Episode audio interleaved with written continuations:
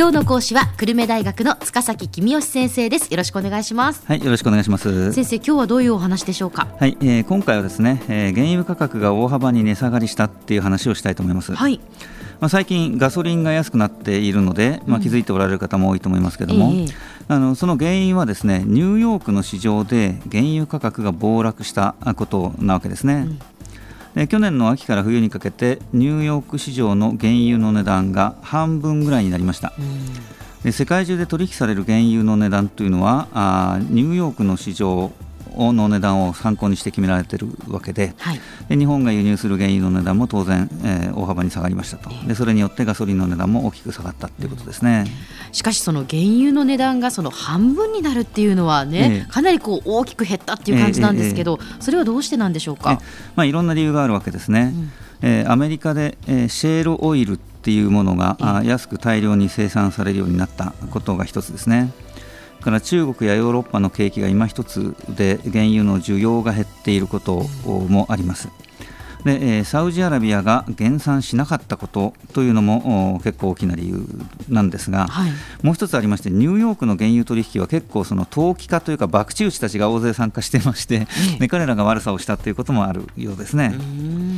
まずシェールオイルの話から入りますと、はい、これはですね原油を掘る技術が進歩して、まあ、アメリカを中心としてなんですが今まで掘れないところにあった原油が掘れるようになったということなわけで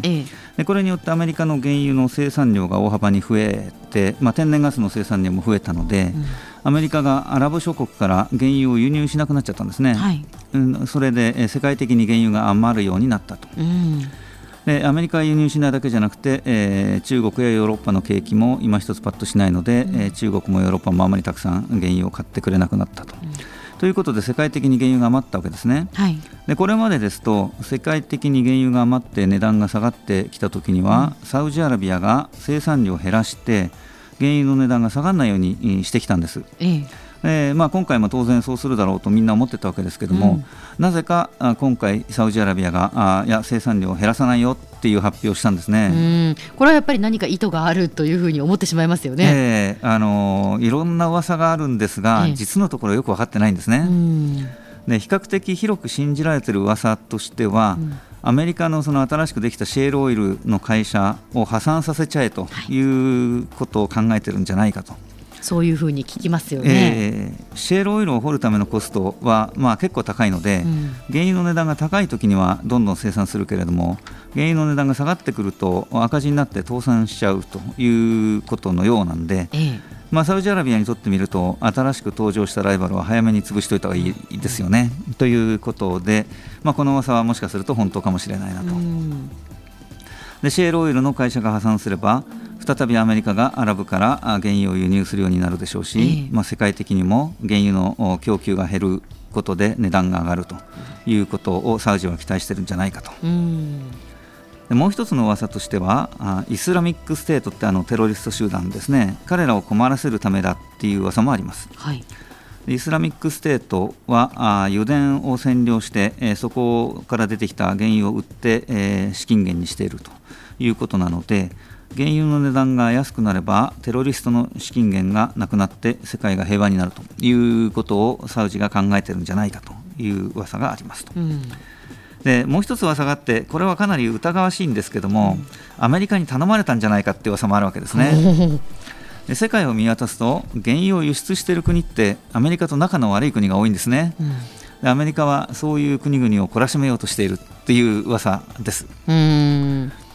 で今回の原油安で、えー、大いに困っているのはロシアでありましてそうですね。でロシアはウクライナをめぐって今、欧米諸国と対立してますよね、はい、で経済制裁もの対象にもなっていると。うんなので、ロシアを困らせることで、ウクライナをめぐる交渉を有利に進めようとアメリカ人が考えても、まあ、不思議はないですけどね。うん。まあ、ただ、あくまでもまだ噂の、ねね、段階ではあるという、いろんな噂があるということですね。で先ほどあの先生あの、投機家がその原油の取引をしているというふうにおっしゃいましたけれども、はい、これはどういうことなんでしょうか？あのニューヨークで取引されているのはですねあの別にドラム缶に入った原油そのものが取引されているわけじゃなくて、うん、原油の先物と言われる紙が取引されているだけなんですね。ええでまあ、例えば年末に原油を理解しますよという約束だけ今しようという取引なわけですから、はい、実際にその原油を使う人とか持ってる人じゃなくてもただの投機か博打打ちも参加できるわけです。うん、例えば私が原油が値上がりすると予想したとしますね。はいそうするとニューヨークの市場で A さんと契約をして年末に原油買いますよと値段は今の値段でいいですねという契約をしますと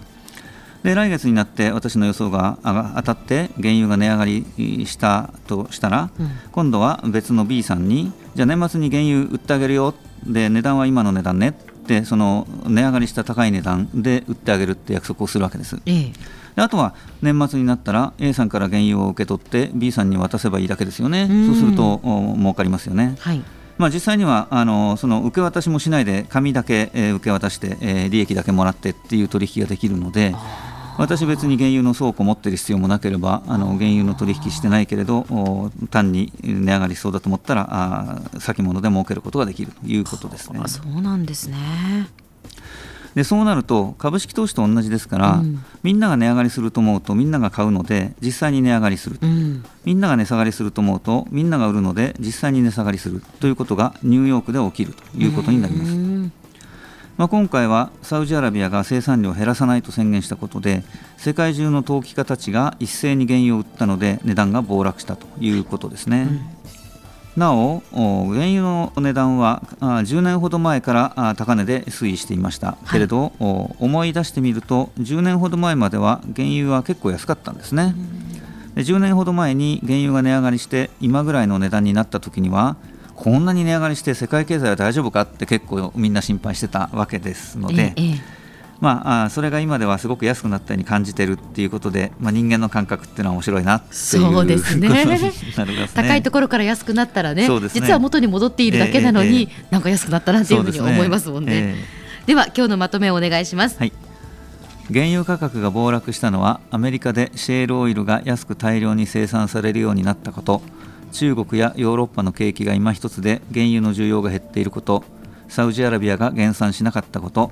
陶器家が売ったことなどが原因でした。今日の講師は久留米大学の塚崎公義先生でした。どうもありがとうございました。はいありがとうございました